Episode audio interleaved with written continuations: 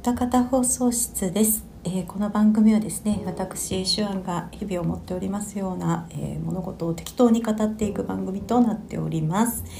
えー今日は8月1日ついに8月に入りましたね。私8月生まれなんでああ誕生月が来たなって思うとあもうすぐ一つ年を取ってしまうのだなと ちょっと憂鬱な気持ちになりますがもうねこの年になると誕生日がこうおめでたいものではなくなってきますよね。えーという感じで今日はね、あのー暑いんですけどすごく風がありまして、あのーかなり風が強く吹いていてこう外にいてもあんまり汗かかないあ私あんまりもともと汗かかない方なんですけど今日は本当に全然汗が出ない感じですね。風に吹かれると。暑いのは暑いんやけど風があったら全然しのげるなっていう感じで。ねえなんかあのあさってぐらいからちょっと気温下がって週間予報ではもう雨マークがずっとついてるっていう感じでえーねなってるんですけどなんか台風6号もこっちにはどうも来なさそうですね。なんかさっき調べたら朝鮮半島の方に抜けそうな感じだったんですけど。まだでも6号って少ないですよね。なんかもうこの時期になったらもう2桁ぐらいいってるかなってまあわかんないけど。そんな気がしますが、えー本日はですね、まあ、何をお話ししていくかと言いますと、えーお便り紹介ですね。なんとなくあのご想像していただいてたかなとは思いますけれども、えーお便り紹介前回紹介しご紹介した回以降にねいただいたものを、えーご紹介していこうかなと思っております。ちょっとまたご多分に漏れず時系列バラバラ でよろしくお願いいたします、えーまず「よみがえるおたさん」からねいただいております。えーこちら、えー前回、あの、お便りお読みしたんですね。えーお読みいただきありがとうございます。サラ三昧、子供と聖地巡礼までしたぐらいは入れ込んでたんですけどね、てんてんてん。けど、シュアンさんがサラ三昧何度か見てもわからなかったと言って、えー聞いて、ちょっと安心しました。笑っていうふうにね、いただいております。ありがとうございます。お聖地巡礼、いいですね。浅草でしたっけ？浅草だったっけ？あれ？どこだっけ？あれって。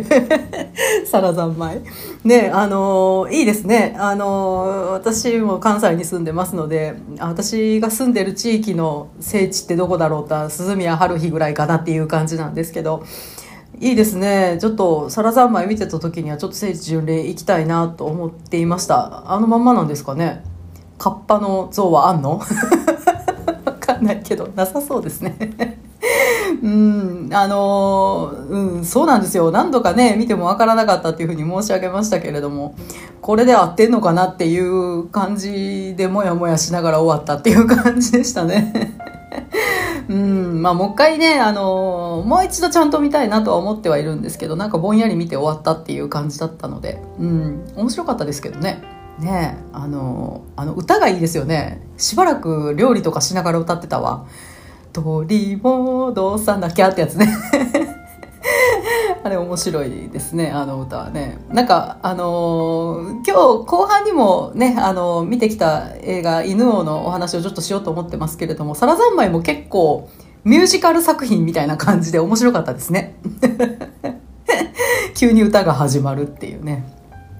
ありがとうございました。えーで、続きまして、カステルさん、えーアットマーク、リツイート、非表示、推奨さんから頂いております。えーコードギアスを見てるとは何という偶然、えーギアスを知っていると境界線機のツッコミがさらに増えること受け合いです。えー、かっこ共通設定イコール日本が舞台っていうふうにね、いただいております。カステルさんには前回ね、あの、境界線機どうですかっていうふうにおすすめをいただきまして、あ、境界線機ですね、わかりましたっていう感じでリストに一応加えてはいるんですけれども、ね、あの、コードギアスを見てると、ちょっと、あの、ツッコミが増えるということなんですけれども、え、これ繋がった話なんですか？って聞いたら、いや、そうではないですって言われたんで、あ、そうなんだと思って、ちょっとね、あの、見るときに、あの、コードギアスのことを思い出しながら見れたらいいなと思っております。ありがとうございます。えー、で、続きまして、G のヒルアンドンさんからいただいておりますね。今、まさに G レコやってますね。行きたいなと思いながらね、ちょっとなかなか時間が、うん、取れないかなと思ってるんですけど、塚口さんさんで一気にやってくれないですかね？一気にやってくれたらちょっと行こうかなとか思ってますが。えー最新回拝聴、えースペースコブラは名作ですよね。明日のジョーなどで有名な出崎治監督の演出も冴えてます。ラグボール編も本当によくって、あの予告ホームランは痺れます。なお、アニメのラストと原作は結末が違っているので、もし機会があれば漫画も読んでみてください。というふうにいただいております。ありがとうございます。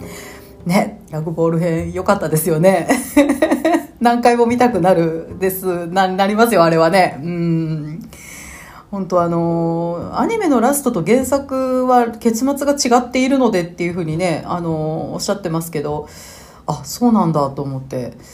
なんかね、読みたいんですけど、私漫画が苦手でね。うん最後だけ読めっていう感じですけどコブラって一応もう完結はしてるんですか？ねちょっと私わかんないんですけどまだ続いてるとかではなくてもう完結はしてるんですかね？うんちょっとねあのー、誰か教えてくださいとか言って 読めよって感じですけどちょっと調べてみようかなと思います。うんちょっとね漫画は読めるかどうかわからないんですいません。えー、ヒルワンドンさんありがとうございます。えー、で、続きまして、テクトさんからいただいております。えー、57回拝聴シュアンさんのコブラ感面白かったです。えー、コブラとルパンの比較はなるほどなと思いました。ルパンといえば、寺澤先生はコブラの声は山田康夫が希望だったそうで、えー、PC エンジンで出たゲームでは山田コブラが聞けます。女性に対してドライなのは007とか当時のアダルトなヒーロー像が関係してるのかもしれませんね。えー、連載が少年ジャンプということもあったかも、えー、サイバリョウなんかも女性に対して言うだけ番長の系譜ですね、わら。えー、野沢那智の声の衰えにも言及されてましたが、年を取らないアニメキャラの声を演じる上では仕方ない仕方ないことですね、と思う一方、全コブラ作品でずっとレディを演じておられる榊原さんはすごいなと。えー、当時の、えー、スタッフインタビューでは、レディーはコブラのお母さん役というコメントがあって、二人の関係をうまく表してるなと思いましたね。えー、コブラがどれだけ女の子にデレデレしても、あらあらコブラで済ましてしまう包容力と、いざという時の頼りがいは、他のコブラの仲間キャラの中でも別格ですからね。えー、原作者が映像作品に参加すると面白くなくなるのはよくわかります。が、えー、寺澤先生は前述のコブラのゲームや悟空という作品でもがっつり参加していてそちらは面白かったので、えー、ザ・サイコガンの頃は年齢的なものなどがあったのかもしれませんねというふうにいただいております。長文ありがとうございます。えー、そうですねあのそうですねあの山田さんを寺澤先生が指名されてたっていうのはねどっかで見ました。うん。なんかでもやっぱりもうルパンが有名すぎるぐらい有名だったから難しいでしょうね、やっぱりね。うん、やっぱりキャラが被らないといえばね、嘘になるようなね、あの作品なので、それを同じ声優さんがやってしまうっていうのはなかなか難しいかなとは思いますよね。うん。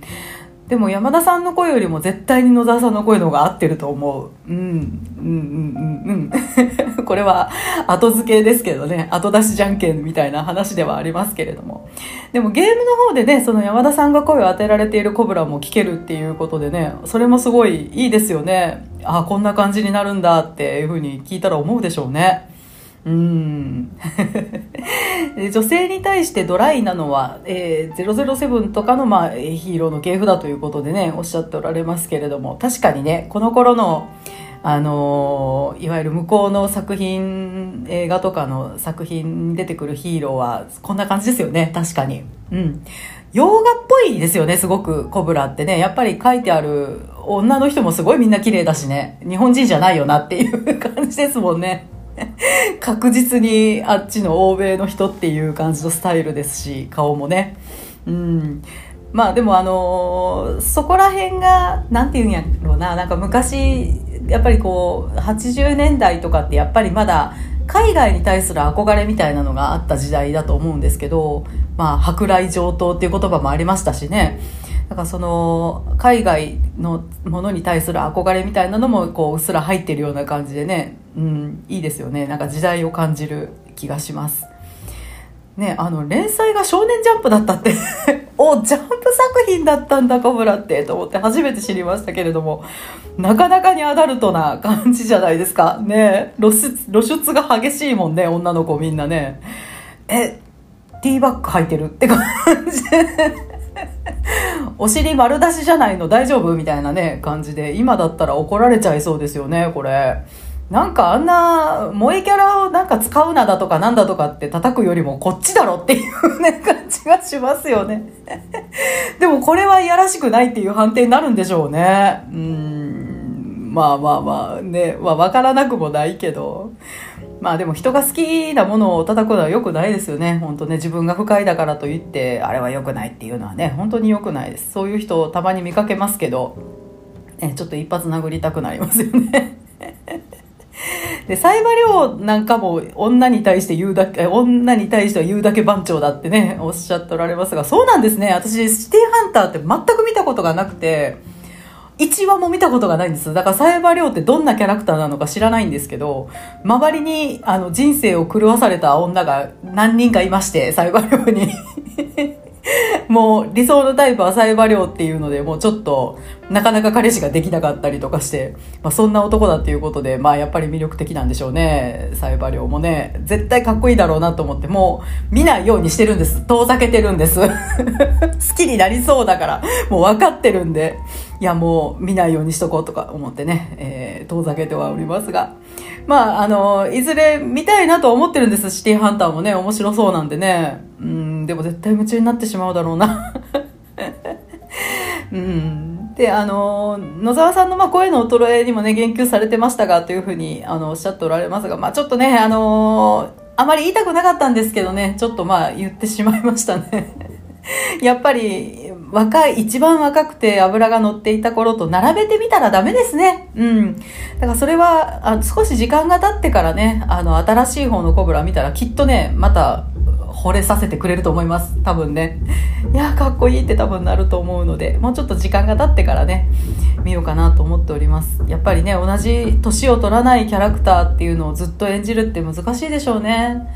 やっぱり、ね、まあそれ考えると、アムロはすごいね古谷さんねすごいなと思いますねあの まあこう言ったらないけど確実にシャアは年を取っているのにアムラはずっと若いままっていう感じしますもんね。聞き比べたらやっぱり変わるのかな？うん。でも古谷さんってすごいヒーローボイスやもんね。なんかもうえなんていうの？少年ヒーローの声っていう感じしますもんね。いやすごいわ。うん、榊原さんも本当にすごいですね。私、榊原さんすごい好きで、もう、ハマーン様もすごい好きなんですけど、あの、レディーっていいなと思いますよ。あの、レディーとコブラの関係ってすごい理想的ですよね。絶対に長続きする男女関係という感じがしますね。うん。あの、肉体関係もなく、な、ないにこし、な、な、ないからいいんかもしれんけど、あの、なんていうかな、あの、な、うん、そうですね、その、難しいな、なんと言えばいいんだろう。レディーとコブラの関係っていうね、すごく、あの、いわゆるバディというね、感じで、一番長続きするやろうなって思いますね。なかなかこうはなれないなっていうのは思いますけれども。えー、ありがとうございます、テクトさん。えー、続きまして、ネオさんからいただいております。えー、ラグボール編いいですよね。通算50回は見てるかも。特にザック・シモンとの再会のシーンが大好きです。っていうふうにね、いただいております。通算50回は見てるかもってすごいですね。もうこれもセリフ覚えるぐらいになってるんじゃないでしょうかね。いやでもその気持ちわかりますよ。ラグボール編だけ何回も見たいですもんね。すごい面白かった。うん本当に一番面白いなと思いながらね見ておりました。うんザック・シモンとの再会のシーンもね。あのー、あれでしょパンダの入れ墨 があることを知ってるのはお前ぐらいだろうみたいなね感じのやり取りがありましたけれども。すごいその小気味いいやり取りっていうのもすごい洋画っぽいですよね。うんそんな感じがしますよね。ありがとうございますネオさん。で、君彦さんからいただきました。こちらがですね、あのね、スチームボーイやるのかってリンクがありま、貼ってありまして、あれ、テレビでやってたんですね、スチームボーイね。あの、私、見れない時間だったんで、残念ながら見ませんでしたけれども、ありがとうございます。お知らせいただきまして。えー、で、続きまして、えー、キングハッサンロイヤルさんからいただいております。えー、こちらですね、あの女の子のフィギュアをね、あの、できましたということでご報告いただいておりまして、えー、24分の1コンパニオンガールズフィギュア長谷川製1人目完成時間かかったで続きまして、えー、24分の1コンパニオンガールズフィギュア長谷川製2人目、えー、こちらも完成頑張ったっていうふうにねいただいております。えー、こちらですね、髪の長い方の女の子と髪のショートヘアの女の子とね、あの一人ずつあのお作りになってらっしゃったみたいで、すごいよくできてましたね。うん。あのー、アドバイス、偉そうにアドバイスしたお目目もパッチリよくできているなと思いながらね、見ておりました。すごい美人さんに塗ってもらっててよかったねって思って ね、フィギュアの子たちによかったねって思いましたね。うん。なんかやっぱり人肌を塗るって難しいでしょうね。うん、あの、この質感を出すってなかなか難しいだろうなと思うんでね。いやすごいなと思いました。ねあのー、ご報告いただいてありがとうございました。完成したら見せてくださいねってね、言ってましたんで、あのー、拝見いたしました。ありがとうございました。えー、で、続きまして、ピカリアットマークふわふわペリカンラジオ2さんからいただいております。えー、トップを狙え、いいですよね。えー、2のラストを最初見たとき、ゾワワーってしたのを思い出します。えー、のりこは確かによく泣いていましたね。まあでも、鉄下駄をあんなにスタイリッシュに扱うお姉様マジすごいっていただいております。ね、あの、2のラストを見たとき、ゾワッとしたっていうふうにね、おっしゃってましたけど、ああ、繋がるんやと思ってね、ああ、ここに繋げてくるんやと思ってちょっとびっくりしましたね。本当に。ああ、よくできてる。綺麗にこうパズルのパピースがパチッとはまる感じで終わったんでね、すごいなと思いました。うん。ねあの、鉄下駄タイリッシュ鉄下駄いいですよね。もうやっぱりあのシーンに勝るものないわ。トップを狙い。面白かった。また見たいな。こうやって聞くとね、また見たいなという気持ちになります。ありがとうございます、ピカリさん。で、えー、こちらがですね、えっと、でっかいのもみたいの三世さんからいただいておりますが、えー、これね、あの、あれですね、あのえー雨の日のプレイリストの回に、あの、冒頭、枕のところで、祝日がうんたらかんたらっていう話を多分したと思うんですけど、それに対していただいたんだろうと思うんですが、えー、うちは祝日が月曜にあると、火曜日の休みがそっちの生贄になる上に、えー、出勤がその週1時間早くなるんで、全くありがたみがありません。何がハッピーマンデーだってお怒りになってらっしゃいますけども、いやー、あのー、そんな、そんな業務形態なんですね。月曜日の分を他の曜日で取り戻させるっていう感じになるんですね。うわ、きついわ。もう、何なのって感じですけどね。あの、私がやってる業種もですね、曜日によってまあ行く教室が決まってますので、ハッピーマンデーって月曜日に祝日が集中してますでしょ。だからね、月曜日って一切休校にできないんですよね。あの、風邪とかひけない、病気になれないんです。あの年間42回レッスンっていうのが規定として決まっていますので、えー、全50何週だ1年。そこから祝日分をさっぴいて残った分で42回絶対やらないといけないんですけどカツカツの時もあるんですよ。あの前期後期に分けては42回なんで21回ずつなんですけどあの本当にえ今回下半期21回ないじゃんっていう時とかあるともう前期であの21プラスいくつっていうふうにねやらないといけないんでこれ月曜日に祝日があって嫌な思いをする人って案外いるんですよっていう話ですよね。うんだから月曜日に例えば見たいライブとかが来ると休みできないんで諦めざるを得ないんですよもう。うんだから本当に月曜日かどうかっていうのはねかなりあのシビアに見てますね。うん病気になれないっていうね感じでねあの休みにできないんですよ。もう本当。私の友達なんかで会社勤めしてる子なんかは水曜日休みとかの方がなんぼか嬉しいわってね言ってる人結構多いんでねもうちょっとハッピーマンデー何がハッピーやねんってね私も思いますよ。でっかいのもみたいの賛成さん。ね。まあね、あのー、月曜日が休みで嬉しい人ってそんなにいるかなって思うんでね、うん、嬉しい人いたら、あの、一言。ご意見ください。嬉しくない方もお待ちしております。えー、で、続きまして、このね、プレイリスト、雨のプレイリストに関してね、ちょっといただいたお便りを紹介していきますね。えー、蘇る太田さんからいただいております。えー、クラシックネタよく知らなくても面白かったので、またやってください。いい機会なので、ドビュッシーかけながら仕事してます。わらっていう風にいただいております。いいですね。ドビュッシー聞きながらお仕事ってできますか？なんか私そっちに耳を取られてしまいそうだ。うん、なんかこの時にリプライでバッハとかの方が向いてるようなっていうふうにね、あのー、申し上げましたけれども、まあ人それぞれですからね。まあでも BGM にするにはとってもいいのでね、クラシックはね、あのー、またね、あのー、好きな作曲家とかを積極的に見つけていかれるといいのではないかなと思います。ありがとうございます。で、G のヒルアンドンさんからいただいておりますが、えー、クラシック音楽いいですね。需要を気にされていますが、銀英伝は言うに及ばず、エヴァやウルトラセブンなどアニメ特撮で印象に、印象的に使われるクラシックは多いので、きっと皆さん好きなはず。えー、ラベルの編曲力は、えー、展覧会の絵のオーケストレーションですげえと感じました。っていうふうにね、いただいております。ありがとうございます。そうなんですよね。銀英伝、まあ、本当に全編クラシック大フィーチャーでしたんでね、あのー、すごいですよね。まとめたサイト見たことありますけど、あ、すごいと思って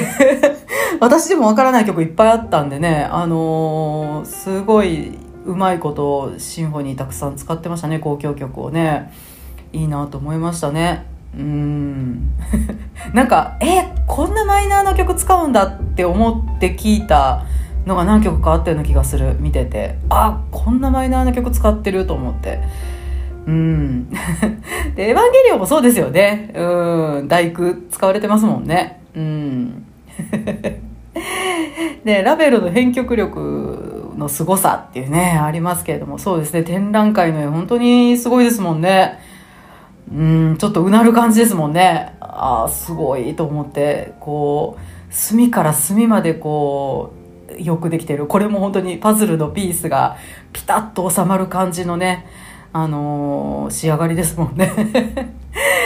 ありがとうございます、ジンのヒロアンドさん。で、えー、次に、えー、ご紹介しますのが、キューキット大好き M ワイズさんから頂いております。えー、僕、音楽に疎いので、間違っていたら申し訳ないのですが、昔にタバコ1本のストーリー、ハートカクテルっていう漫画原作の5分ぐらいのアニメがやっていたのですが、音楽と語りがメインのアニメで、それを思い出しましたっていうふうに頂いております。ありがとうございます。ハートカクテルってあれですよね。渡瀬製造ですよね。懐かしい。ね。これあのリプライでもあのえお返ししたんですけれども阪急電車が一昨年一昨年か去年ぐらいに渡瀬製造ラッピングカーを走らせてまして おーと思ってバブルっていう感じがねすごいしましたけれどもね。あれでしょうね多分あのー、こうタバコ一本のストーリーっていうね5分ぐらいのアニメっていうことであのシティポップ的なのを使ってたんですかね。ジャズではないかな。ジャズかシティポップっていう感じでしょうね。ハートカクテルでしたら。なんかシティポップってやっぱ昔はそんなにいいと思わなかったんですけど、まあ年取ったのか、最近すごいもてはやされてるんでね、今聞くとすごくいいなと思ってね、あの、シティポップというジャンルも、あのー、あこんなに味わい深いものだったのかと思って 最近ねちょいちょい、あのー、聞いておりますよ ありがとうございますで、えー、テクトさんから頂いております、えー、クラシックの曲はタイトルではピンとこないけど聞いたら知ってるぐらいの浅い知識しかありませんが自分の知らないことを詳しい方がお話しされているのを聞くのは好きです。あったくさんのモータースポーツ話とかっていうふうにね頂いております。ねあのー、こちらあの、あったくさ、ショルダーあったくさんね。あの、ふわふわペリカンラジオさんとガンダムラジオさんでもご活躍のね、ショルダーあったくさん、なんと新しい番組をね、お始めになってまして、ね、あの、もうたくさんっていうね、すごいなんか、タイトル見た瞬間に、あ、すごい、このタイトル、ようできてると思ってね、すごいちょっと感心しましたけれども、私もね、あの、モータースポーツ全然興味ないんですけど、あの、やっぱり詳しい人の話って聞くの楽しいですよね。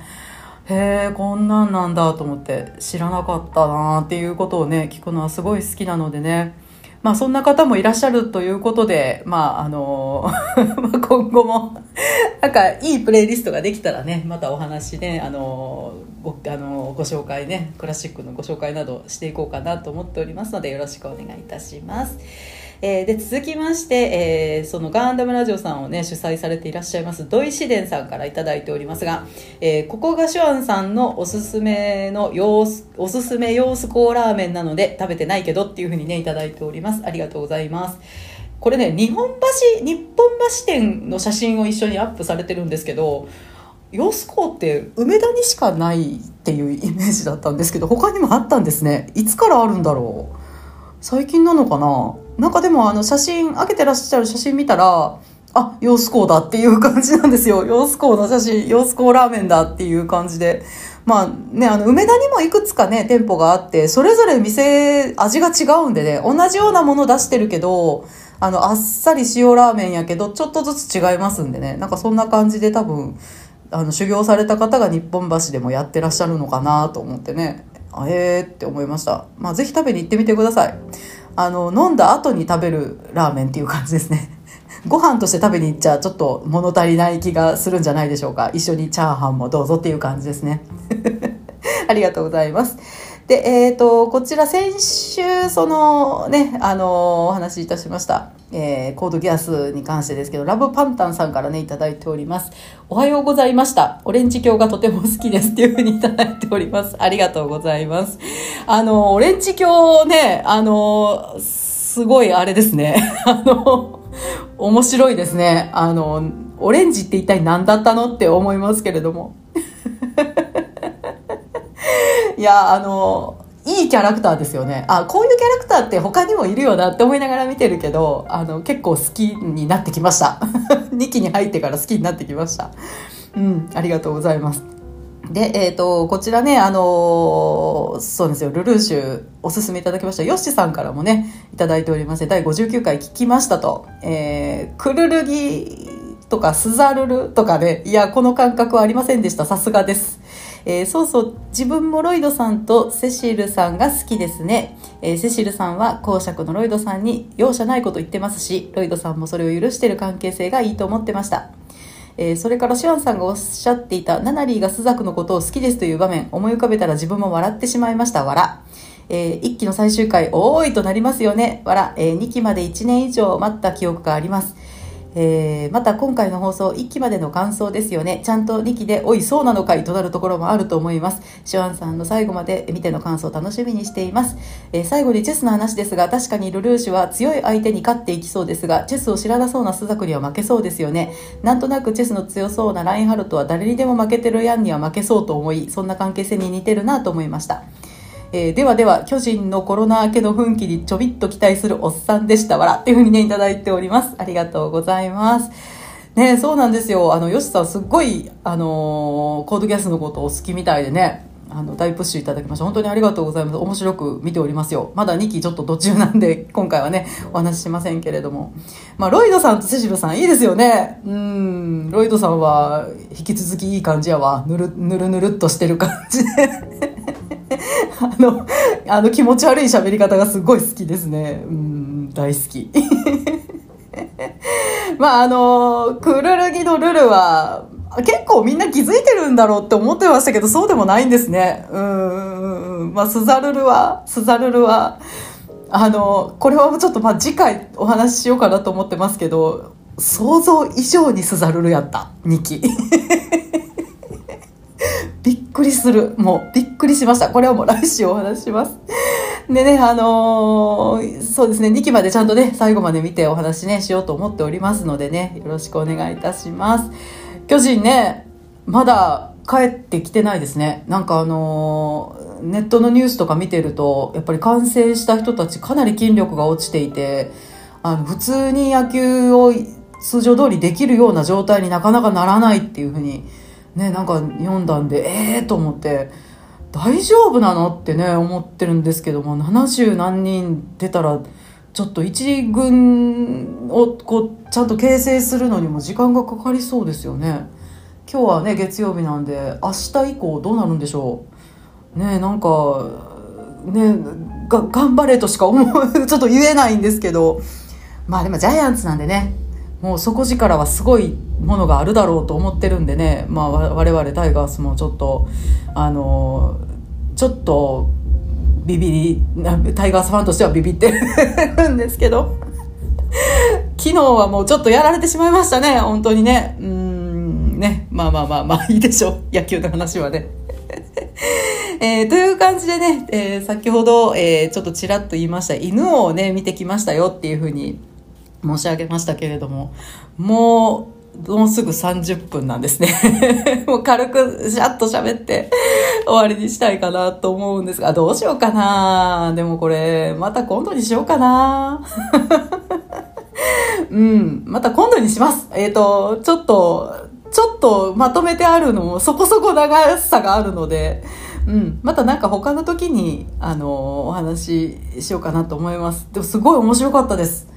あの、ミュージカル作品ってあんまり好きじゃない人結構いるかもしれないですけど、抵抗ない人は本当に見たらいいなと思いますね。すごい面白かったです。演出もすごい良かったし。うん。よかった。あの塚口三三劇場って誕生日月にあの全作品1000円になるクーポンもらえるんですよもう一回行こうかなと思うんですけどね。私その7月中に行ったのは行ける時間がもうないっていうのであの日に行ったのでいやー、行きたいわと 行きたいわ塚口さんさんね、1日に2回公演やってるんです。2回、あの、上映してるんですけど、お昼の上映じゃなくて夜の上映はちゃんと字幕付きなんですよね。歌詞が全部出るんです。だから本当は夜に見たかったんですけど、ね、私夜に出かけられる日がないんですよね。もう残念、残念すぎる。あーね、もう一回行きたいなと思って、うん、すごく良かったです。うん。まあでも、犬王の話はまた今度ね、えー、します。という感じで、来週はね、えー、先ほども申し上げましたけど、コードギアス、半額、半、また言った半額あ、寿司やん、お寿司やんか。半額じゃなくて半逆の フルーシュ。私、自分が滑舌いいと思ってるだけに相当へこむ、これは。反逆のルルーシュね、2期、えー、多分見終わってますのでね、もう見終わりますのでね、もうすぐ、えー、来週はそちらをまとめてお話ししていけるといいかなと思っております。えー、という感じでね、ここまで私、手腕が、えー、お話ししてまいりました。また来週もね、どうぞよろしくお願いいたします。え、番組への、ご意見、ご感想、え、は、ハッシュタグ、ツイッターのハッシュタグ、歌方放送室、す、えー、べ、て漢字でございます。歌方放送室までよろしくお願いいたします。ね、お便りください。えー、というわけで、また来週お耳にかかりましょう。おやすみなさい。さようなら。